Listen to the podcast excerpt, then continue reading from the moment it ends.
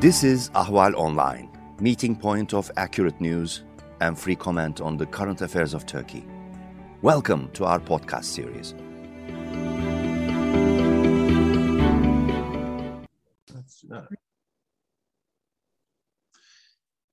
Good afternoon, ladies and gentlemen. Welcome to another edition of Anatolian Dispatch. Today's guest is uh, Chris, Dr. Chris Kilford, who's retired from 30 plus years of service with the Canadian Defense Forces. For us, the most pertinent thing is that for a number of years, he was the defense attache of Canada in Ankara, Turkey, with also um, dual accreditation to a number of neighboring countries, um, among which was Azerbaijan, um, which of course is of interest.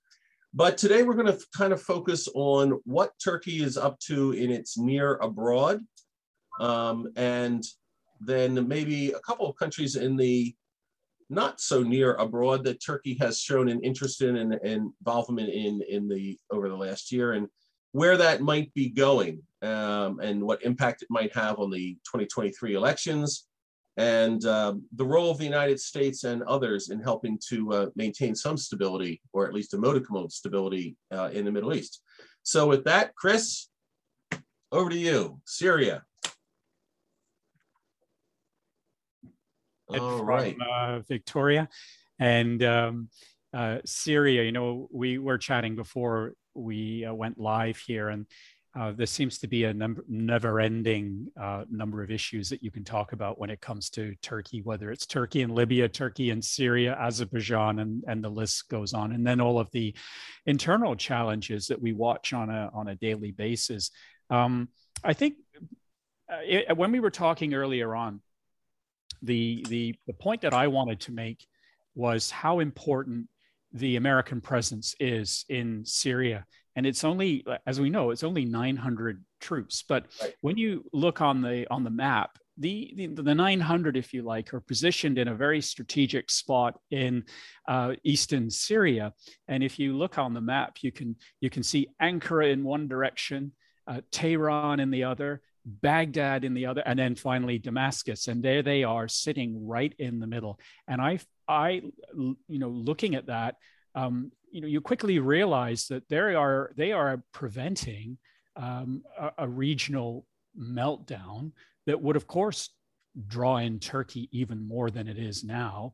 And um, partly also preventing that regional meltdown is the Russian presence in, in Syria, which can't be discounted.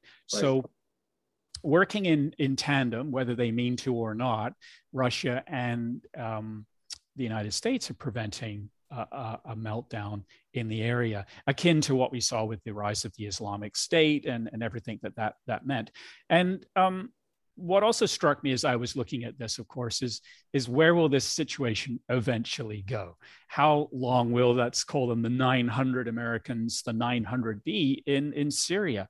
Because I can't think of any any good outcome um, from all of this uh, as I as I look at that uh, situation there. So, uh, if you look at the American presence, there's a long list of things that they are um, preventing, if you like, besides we call it, I call it a regional meltdown. But right. the thing is, they are preventing um, Iran's influence in the region from expanding all the way through to Hezbollah in, in, in Lebanon. They're preventing the shipment of, uh, of, of, weapons. They're preventing the Islamic State from regenerating. They're preventing Syria from having uh, access to the oil from the al-Omar fields and having the money in their hands, of course, preventing the government from latching onto the agricultural resources and the money that comes with that as well. One of the things, though, that I haven't really seen a lot of people speak about is they're actually preventing terrorism inside Turkey. And what I mean by that is they're, of course, supporting the SDF, um, mm-hmm. uh, the YPG, um, which, of course, Turkey considers to be nothing more than the PKK. But the um, the YPG also, you know, realizes is, is, is, is that if that 900 uh, troop count from the Americans is going to stay in um, eastern Syria, what they can't do in Turkey is start creating problems because right. that will that will give the Turks ample reason to say to the Americans, you know, look, uh, you guys are we keep telling you you're supporting a terrorist organization. You don't listen.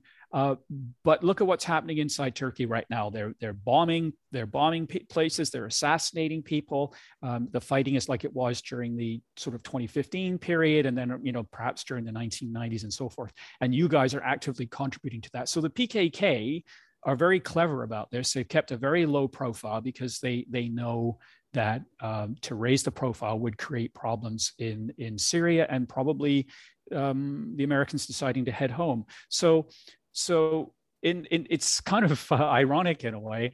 You know, Turkey's yelling at, at the Americans because they're supporting the YPG in Syria. But at the same time, actually, it's dampening down the situation in Turkey because the YPG know that they shouldn't be launching attacks at this time. It wouldn't be a good strategy for their long-term, um, you know, survivability. So, so all of this is sort of rolling around in in the region, and I really don't see how things are going to change because mm-hmm. when you when you layer on Syria right now, if you layer on it um, the Syrian government checkpoints, the Iranian-backed militia checkpoints, the Hezbollah checkpoints, the groups that Turkey supports, and the Turkish uh, checkpoints, um, you start the Russian checkpoint. You start layering them. There's you you you wonder sometimes how you actually get down a road in in Syria without being stopped every three kilometers by some particular group. Um, where is this all actually going to go? And I would say, as I come back to when I started, um, it, the status quo, are we going to be stuck with the status quo? Well, maybe the US is helping dampen down the violence. That's really important. Um, the Russians are also helping as well. If they were both to leave, it would it would be a mess, absolute mess. So, um, yeah, here we are, right? Mm-hmm. Uh, let's just come back to one thing. It's fine for the U.S., of course. They're leaving from Afghanistan. They're talking about leaving from Iraq, but don't forget we do have the NATO mission in Iraq as well. But I really, really do believe if they were to leave from Syria, um, we would have a catastrophe on our hands. Yeah, and I I I think I think it's important for people to understand. I mean, you know, there's Afghanistan is really far away from the United States, and it's almost impossible to find um, even pretty well-informed Americans who see much sense for the United States maintaining a presence there. Now, and in fact, all the arguments about a continued US presence in Afghanistan have been about um, maintaining a small enabling force to support NATO or to support the Afghan army, but to not actually be engaged in any way in military operations, which is very much like so, but but that's now totally off the table because everything's off the table.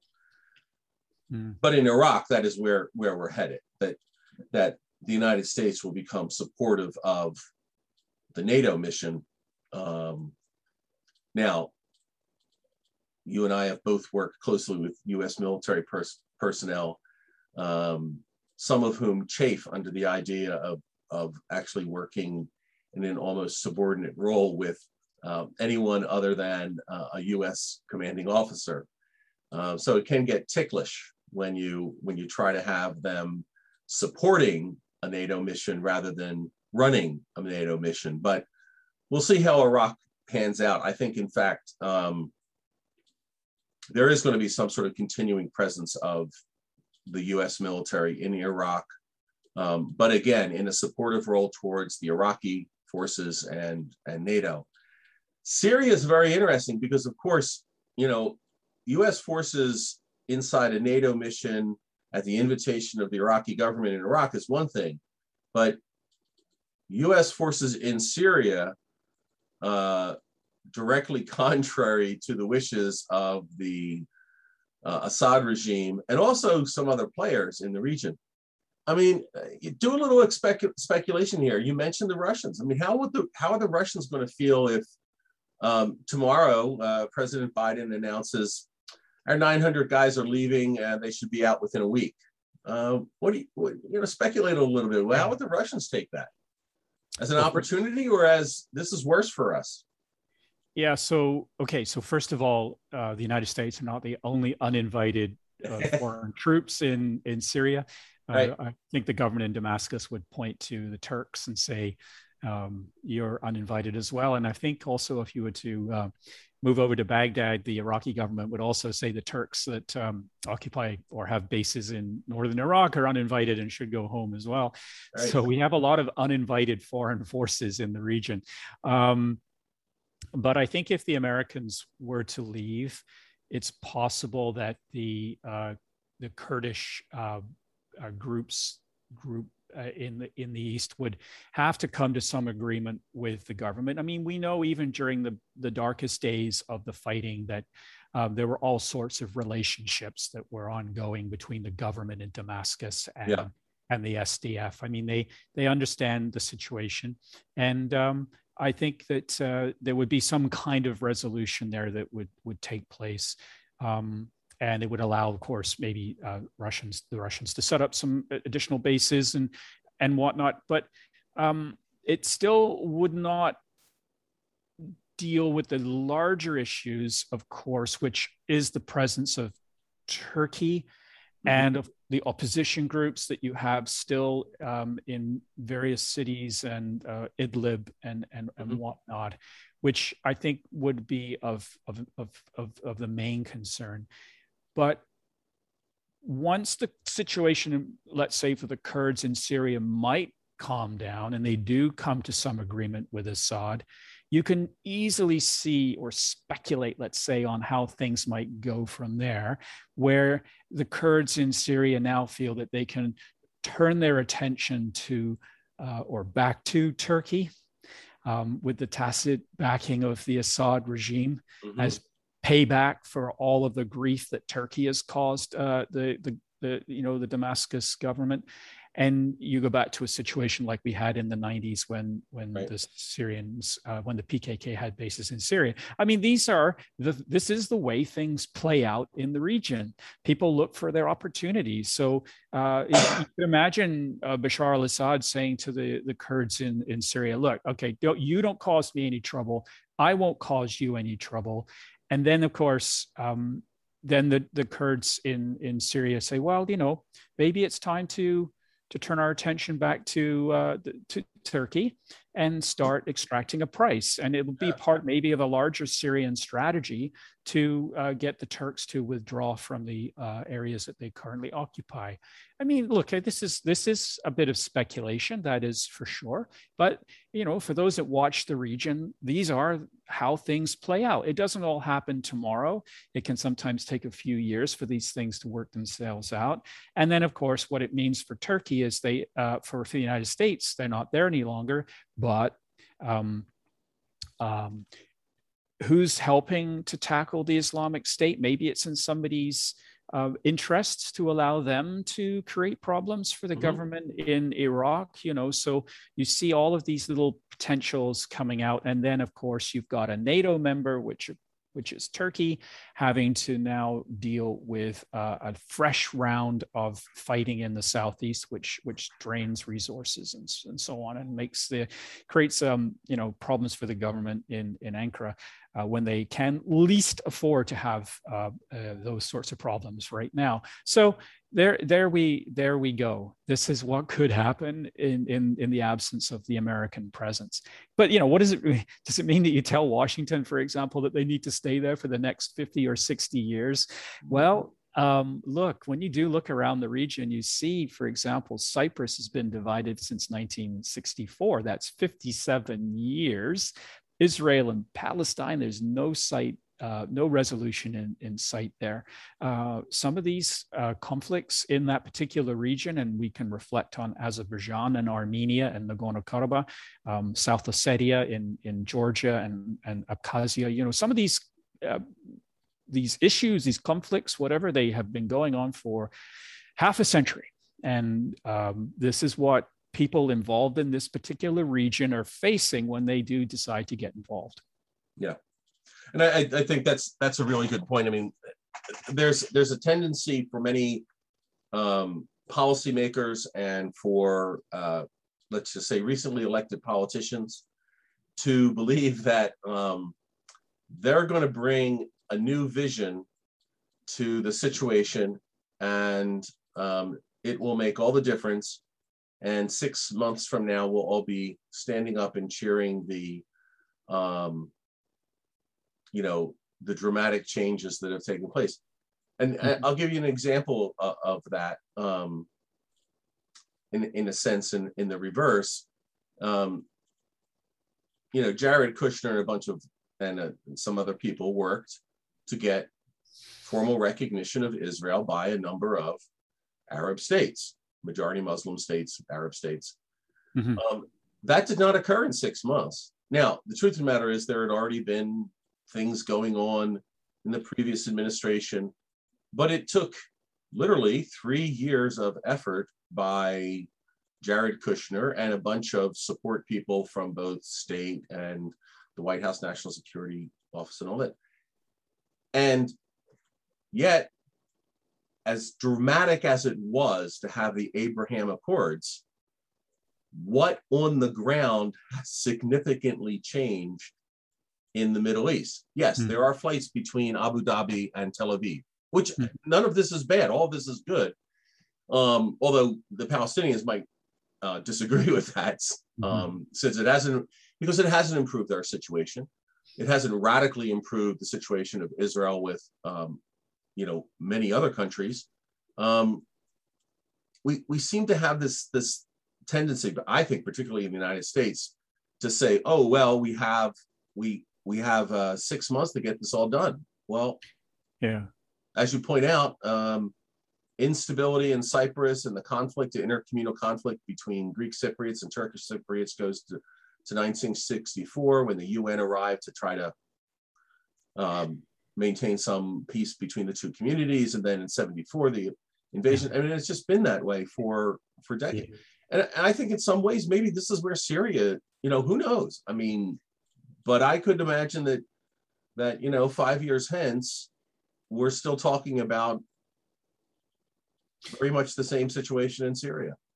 Yeah, you, you know, we could. And I, I, think when I look at uh, what was achieved under the Trump administration with um, various, uh, you know, uh, people reaching out to Israel and um, the establishment of relations and stuff like that, it, it's easy to um, be cynical about it. But as I think Churchill said, it's better to jaw jaw than war war or something like that. Yep. And it's um, warts and all, a tiny step forward, and yeah. potentially, potentially for others in the region, it might open uh, a way for them to reach yeah. out. Um, the Arab Street, of course, has a different opinion about Israel than some of their governments do, but it's it's better. It's better it, it, in a region where there are few successes when it comes to regional security uh, even even the smallest uh, uh, uh, uh things that we see, uh, like like what was achieved um, with with Kushner and all that. Um, yeah. That's great. That's great. And you know, I'm I'm aware. You know, I'm mindful. There's a regional security conference um, set for Baghdad at the end of the month, and the French will be there, and others will be there, and and yeah. um, you know, I, I can't imagine that you could get through that particular agenda in half a day. You'd need to probably, I, I think you'd need to set aside a week, but um, yeah, we'll, we, you know, we'll we'll see we'll see what comes out of that because within the region, you know, we we know Lebanon is is is failing. We have the Iran nuclear deal that needs to be uh, talked about even if we look wider and we look at Libya, you know, you can see right now the Turkish government is is involved in um, troop rotations of Syrian mercenaries, bringing in fresh legs, taking out those that have been there for a while, and it's an ongoing thing. And with the Syrian Observatory for Human Rights estimating that there are 7,000 Syrian mercenaries in Libya, um, the the rotation of them is is a major undertaking for the um, yeah. for what I would consider to be, you know, the Turkish intelligence services and the military involved in that. Um, there's so much to discuss within within that particular region. So it's good to it's good to see. It's good to see. I'm not uh, uh, know, particularly feel optimistic that anything will be resolved, but best to get people together and talk about these things because Yeah, at the no. moment, some of their the resolution, the outcomes of, of some of these conflicts, I, I just don't know where they where they're going to go. Yeah, I mean, it's. I think that's that's. I mean, you know, my main point is that that unfortunately in the United States, um, and this has something to do with our election cycles. It has to do with how divided we have become. Um, it, it, it used to be said that in the United States, foreign policy uh, conflicts, uh, political conflicts, ended at um, at the borders, in the sense that the foreign policy was very bipartisan. Well, that hasn't actually ever been as true as um, people would like to believe. I mean, it's just historically not true. Uh, foreign policy issues have always been uh, somewhat divisive in America. And the same here, and the same here, Ed, uh, for sure. Yeah. and and and and by the way, um, it's kind of worth noting that in Turkey, um, there seems to be much more consensus about um, foreign policy issues. I mean, um, I mean, there are some obviously people do not want their sons to die fighting in Syria. And yet, you know, so we can talk about the fact that you mentioned the, the mercenaries, Mhm. okay?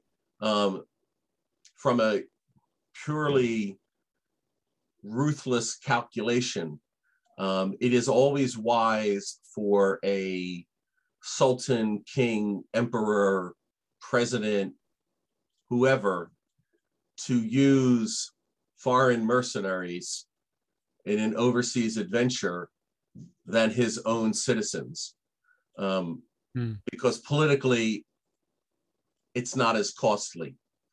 And, and that's, I, I, I know that sounds incredibly cynical, um, but it is the reality. And I think, you know, one of the reasons I believe that, um, you know, outside of the PKK, the other military things that Turkey is doing have not been costly to Erdogan is because in some cases, uh, many Turks are very proud of the fact that he is using both soft power and a little bit of hard power to enhance Turkey's image, at least as they see it and as he sees it.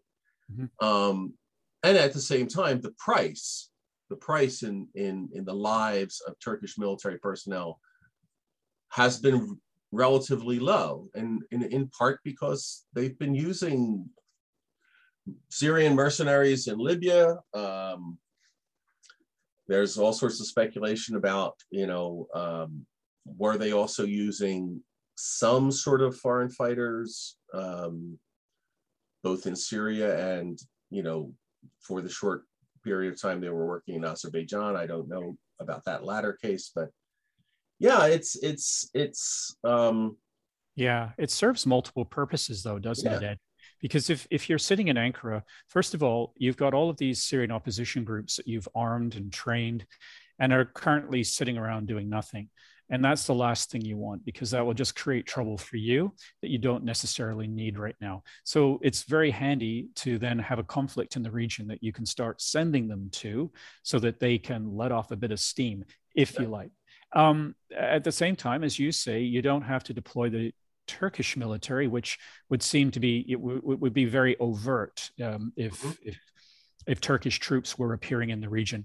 Um, Turkey takes a lot of flack already uh, with uh, with their base in Qatar, right. um, and uh, there's accusing them of uh, of sort of neo-Ottomanistic designs on the region. So, if you if you have a few Turkish ships and some airplanes dropping off people and whatnot in Libya, then that would be okay. But to have a big Turkish military presence there, it would not play out well. At the same time, um, people need to realize that the Turkish military actually isn't that large, which will come as a shock to all of those people that um, will, are quick to say that Turkey has the second largest military in NATO. And of course, it is a large military, but as we know, the bulk of it is is made up of young men who just serve for six months. You know, they barely have time to get a uniform out of the kit stores and get it on, and uh, maybe get to fire their rifle a little bit, if if at all, and then they're sent home, and another batch is showing up. So what you're left with is actually a, a pretty small force given the span of issues that the military has to contend with, with uh, large uh, um, numbers being deployed in the southeast uh, on a daily basis, and then having the issues that we know about in, in, right. in, Iraq and so on. So you don't have that many troops left. So so that's actually quite handy. It serves a number of purposes for for the Turkish government. Right, and and it also serves um, a domestic political um, purpose because, um, um, as I know from dealing extensively with Latin American militaries, um, the best place for um, your senior colonels and um, just promoted brigadiers is overseas. you don't want them hanging around um, with mm-hmm. not much to do. Mm-hmm. Um, yeah, yeah. And you and you mentioned political, uh, you know, uh, d- differences of, of, of, political opinion within Turkey, and uh, this is something we've spoken about before. And and I've I've mentioned that, you know, my view, Turkey's on a on a perpetual it's on, a perpetual war footing. Right. Um, with uh, and Turkish politicians have said many many times that that that they're involved in a war with the PKK. They're in, involved in um, what is a near war in their own backyard, close to Ankara, with the Gulen movement. Um, and so, so when a country is on a war footing, whether it's declared or not, there's no room for journalistic freedom. There's right. very little room for uh, political freedom. And it's a minefield for political parties that might, for example, say, we should get out of Iraq, like the U.S. is. You know, can you imagine if the if the CHP said we should get out of Iraq, um, uh, we should stop hunting down the PKK, or get out of Syria, or um, we should uh, bring back Ataturk and, and and and he'll tell us to to keep to ourselves and stay right. out of this region. It's not in our best interests. Uh, there's no room for this kind of discussion to take place without being labeled a terrorist, mm-hmm. without losing your parliamentary immunity. So That's it right. creates a, a lose lose situation in the realm of, of Turkish politics. They put themselves into this position, and there's no real way out. And one of the things that I'm noticing more and more, because what this regional instability has done for Turkey is it's brought to them as as you and your listeners will well know, millions of refugees. Yeah. And now, of course, they're concerned about what might happen uh, as Afghanistan begins to get into a deeper and deeper hole, and more and more Afghans start showing up in Turkey. And uh, um, you know where where do we go from here and what i'm seeing more and more uh, amongst turks is that there were already concerns with syrian refugees about the fact that they were taking the low paying jobs. They were um, not integrating and for of course that they weren't helped by the way the turkish government was handling the whole integration issue uh, that seems to be changing a little bit now. But it's this discussion that's taking place on the impact on turkey's national identity. This is something that turks are discussing now because they see for example that the kurdish turkish population has far more children uh, per per uh, couple than than uh, sort of secularized, westernized, or even religious conservative Turks are, are they're having just far less children than their Turkish Kurdish counterparts. And now they're looking at the high, high, high birth rates of Syrian refugees within their country and mm-hmm. the influx of more refugees from the region. And they're starting to question themselves, especially if you're sitting in Hatay or along the border about you know where where are things going you know you hear turkish politicians in hatay and uh, other places saying that if the government was to give citizenship to all of these folks that um, uh, you you would have Syrians in charge of the local governments along the border and and, and border provinces and so forth. It would it's changing the very makeup. And I think for Turkey, it's a real challenge. You know, for countries like Canada, where we accept we will start accepting up to 400,000 people every year, and we've been doing that for a very long time in, in smaller numbers, but it's growing. Um, you know, yes, there's a Canadian national identity. It's built around hockey and Tim Hortons uh, coffee shops and stuff. A double double. a double double. I mean, there's you know it's sometimes hard to put a finger on, but we we kind of know what it is, and we're happy to accept everybody from around the world. And it's sometimes challenging, but we work our way through it. But in for Turkey, I think it's um, you know, look, uh, historically, Turkey has been had influxes of immigrants from the Balkans and other places as population exchanges occurred. Right. But this is a kind of a newish phenomena um, since uh, the involvement in Syria in the last 10 years. And, and now it's just picking up steam. And I think for a lot of Turks, they're starting to get a little worried. And it does not portend well for the AK party. Not only do they have fires to deal with, not only do they have rising inflation, not only people uh, people are angry about many things and of course they're worried about um, where turkey's heading because of all of this involvement in the region. So you know lots and lots to talk about as we head towards uh, elections in 2023 you know? Yeah i mean this and and i think you know all of this information about you know what they're doing in syria um, then we have the other the other places. I mean there's not enough time to do it today this is going to be ongoing and all of this clearly is building up to 2023 um, you know some people say oh well that's two years away. No i mean um, clearly the people who run the AK party um, are concerned um, about what are their chances of being able to maintain a parliamentary majority and to win the presidency. Now, the presidency, of course, a lot of that is going to depend on is there a really strong, viable candidate from the opposition? Um, and if that person comes out of the woodwork, or if that person is actually already on the landscape and he's identified and or she is identified, although I think it's probably almost certain that given the way where Turkey is, it's going to be a he. Mm-hmm. Um, but you know, the opposition parties, I mean, you mentioned the fact that, you know, they're obviously not going to, you know, speak about leaving Iraq, you know, not battling the PKK and all that sort of stuff. But they do have a number of arguments that are going to help them. And the AK party, I think, probably is a little nervous. Now, some people think that um, it's easy to speculate. Let me change that. It's easy to speculate that much of what Erdogan has done outside of Turkey's border was to distract people from the problems they have within Turkey. I don't think that's the case at all. Um, I believe that that that Erdogan saw opportunities in some cases, but in other cases he saw um, a need to blunt a problem that they were facing, and and in that I mean Syria. I mean, you know, you mentioned the the, the refugees. Well, you know, uh, how many of us now believe that those 5 million or so Syrian refugees, plus their children, uh, so who knows what the real number is by now, mm-hmm. five and a half million? Mm-hmm. Um, those mm-hmm. Syrian Arabic speaking refugees in Turkey are going back to Syria mm. anytime soon. Um.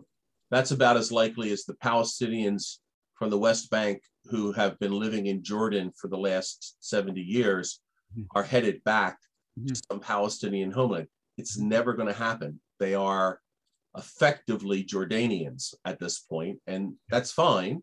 Yeah. And most of them have been pretty much integrated into Jordanian society. And there's all sorts of reasons why historically that wasn't nearly as difficult as people thought it was going to be. Um, and then we have we have the examples in Europe of very good integration programs, and I would say Canada too, not so much the United States, and there's reasons for that, of people from abroad coming to the United coming to the country and then being integrated because you have a, a definite program of integration. Um, and I don't know that Turkey has that yet.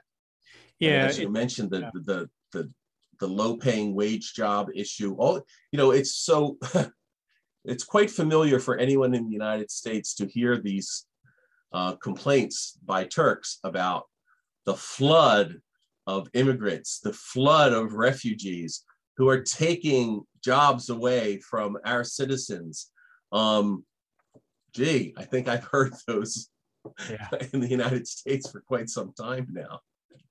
Yeah, I think I think you know some there are differences. You know, in, in the Canadian immigration uh, world, uh, immigrants are are handpicked. There are family re, family reunification categories and so forth, but, Right. but we're able to to to choose our our immigrants. Um, they actually want to come here.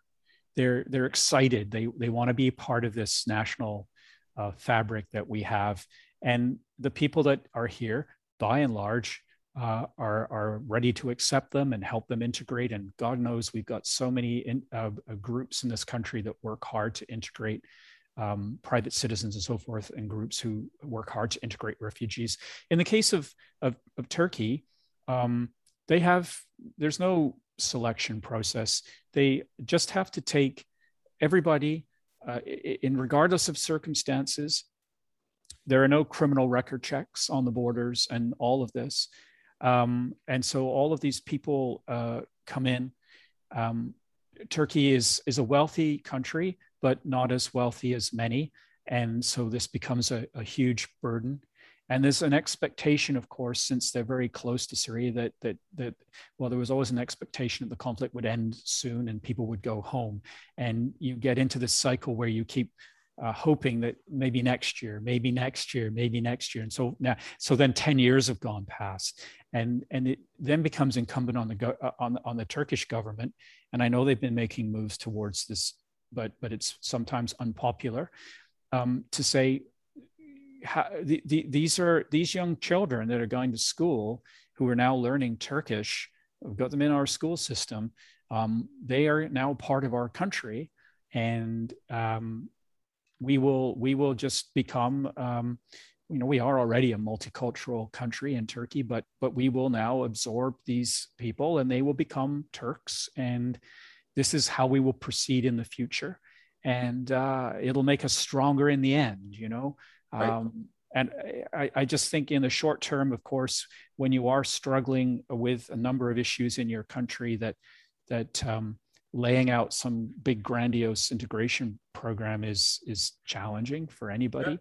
And and they'll, they'll they'll get through this but i think there has to be some realization that um, as you say these folks are there to stay. In fact they probably look uh, are quite happy to be in turkey. It's it's, it's a democracy right? Right. i mean let's not forget this I Right. Tur- Turkey may may have a lot of issues when we use the term democracy, and I'm Right. sure if somebody from Freedom House was to join us right now, they would tell us this. But when you look in the region, when you look in the region at the alternatives, the alternatives are what? Iran, Syria, uh, what we see in Lebanon, what we see in in Iraq with the instability there. Um, uh, even Azerbaijan is as far away as a, from a democracy as you could possibly want. Yet, you know, Turkey, warts and all, is is a democracy, and for many people in the region, that's why it's also attractive to be there because there are Right. freedoms that they don't enjoy when they're at home. There are possibilities and so forth. So, you know, we have to bear that in mind as well.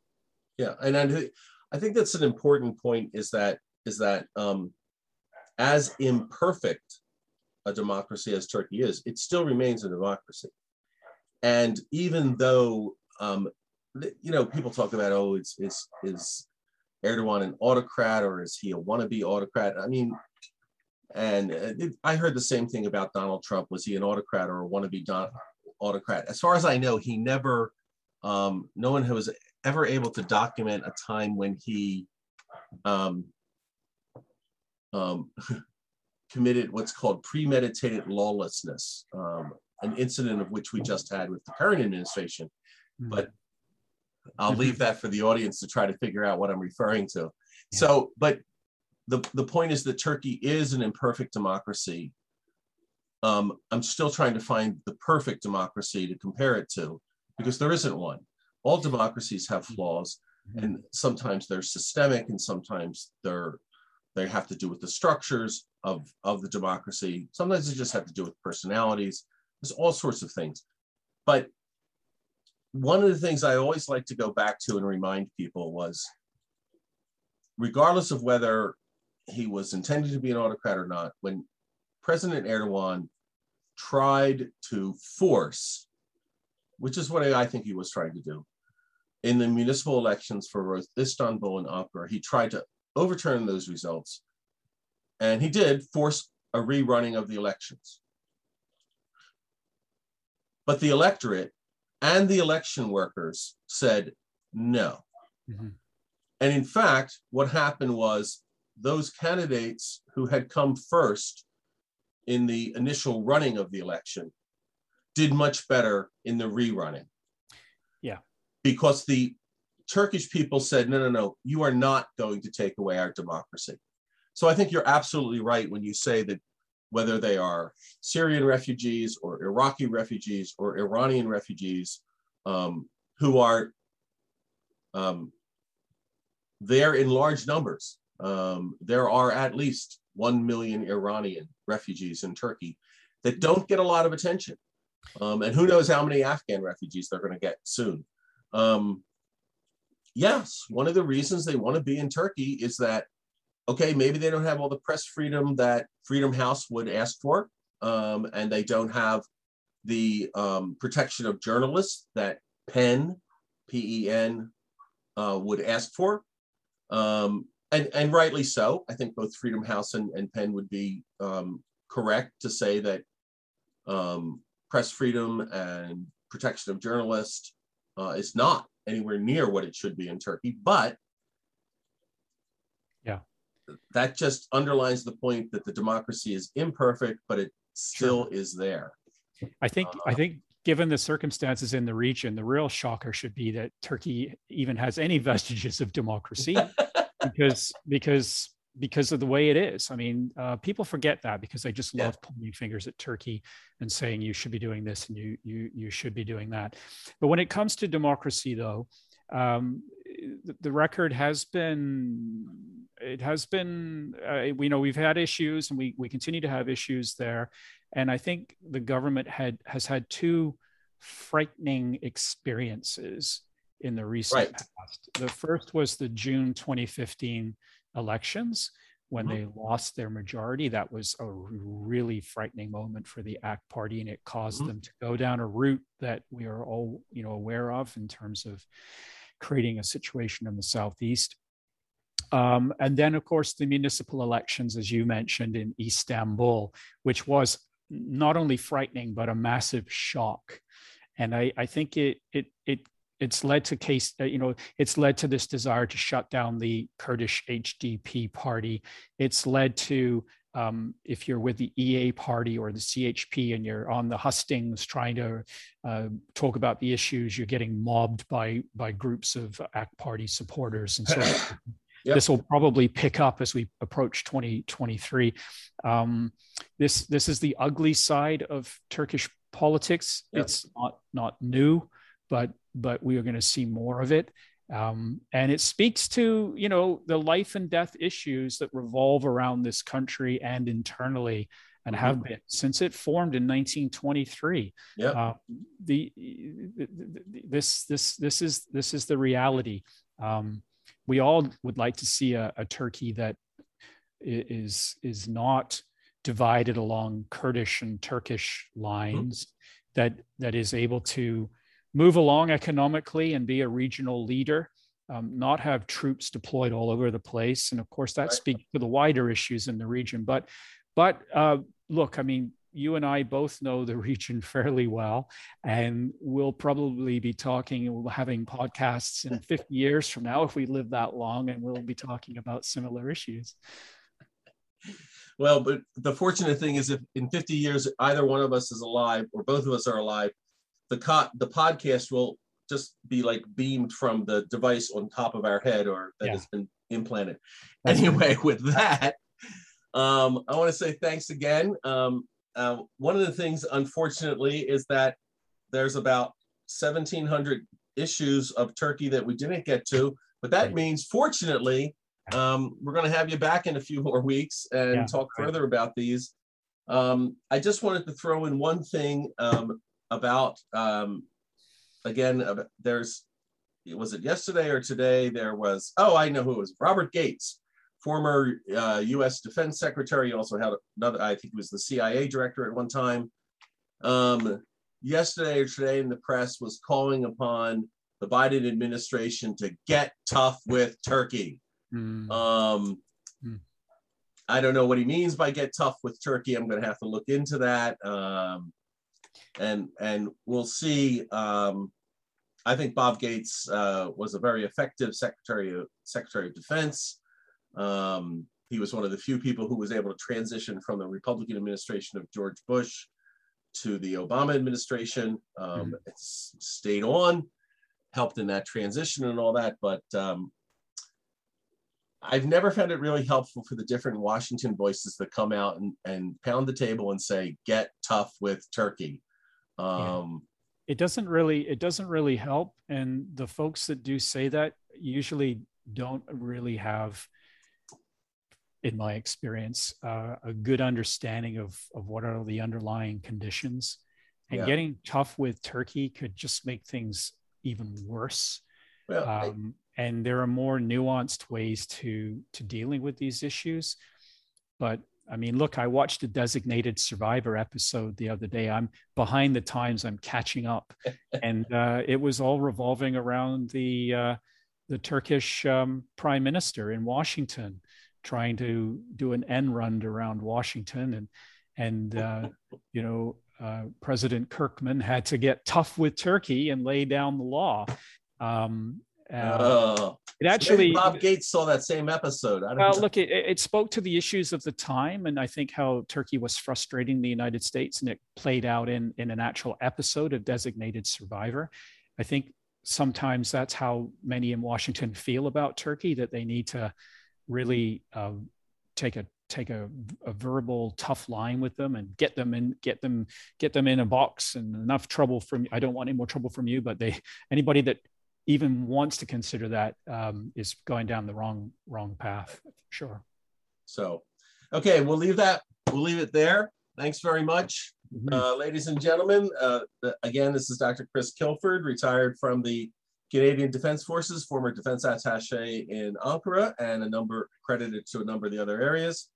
Um, and uh, I must add this: he is the uh, president or chairman. President. I'm, I'm the Victoria branch president of the Canadian International Council, and I'm on our national board as well.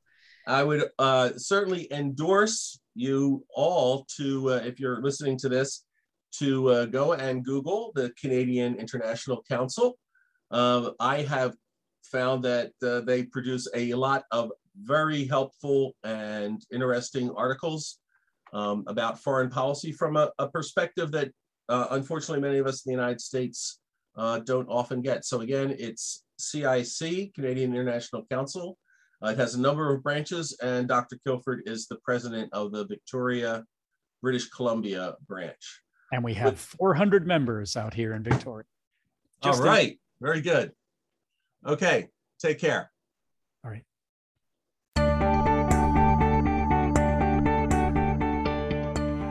You can follow Ahval News Online podcast series through Apple Podcasts, Spotify, YouTube, Google Podcasts, SoundCloud, and Spreaker. All you need to know about Turkey is here for your ears, mind, and attention. Thank you for listening to our podcast.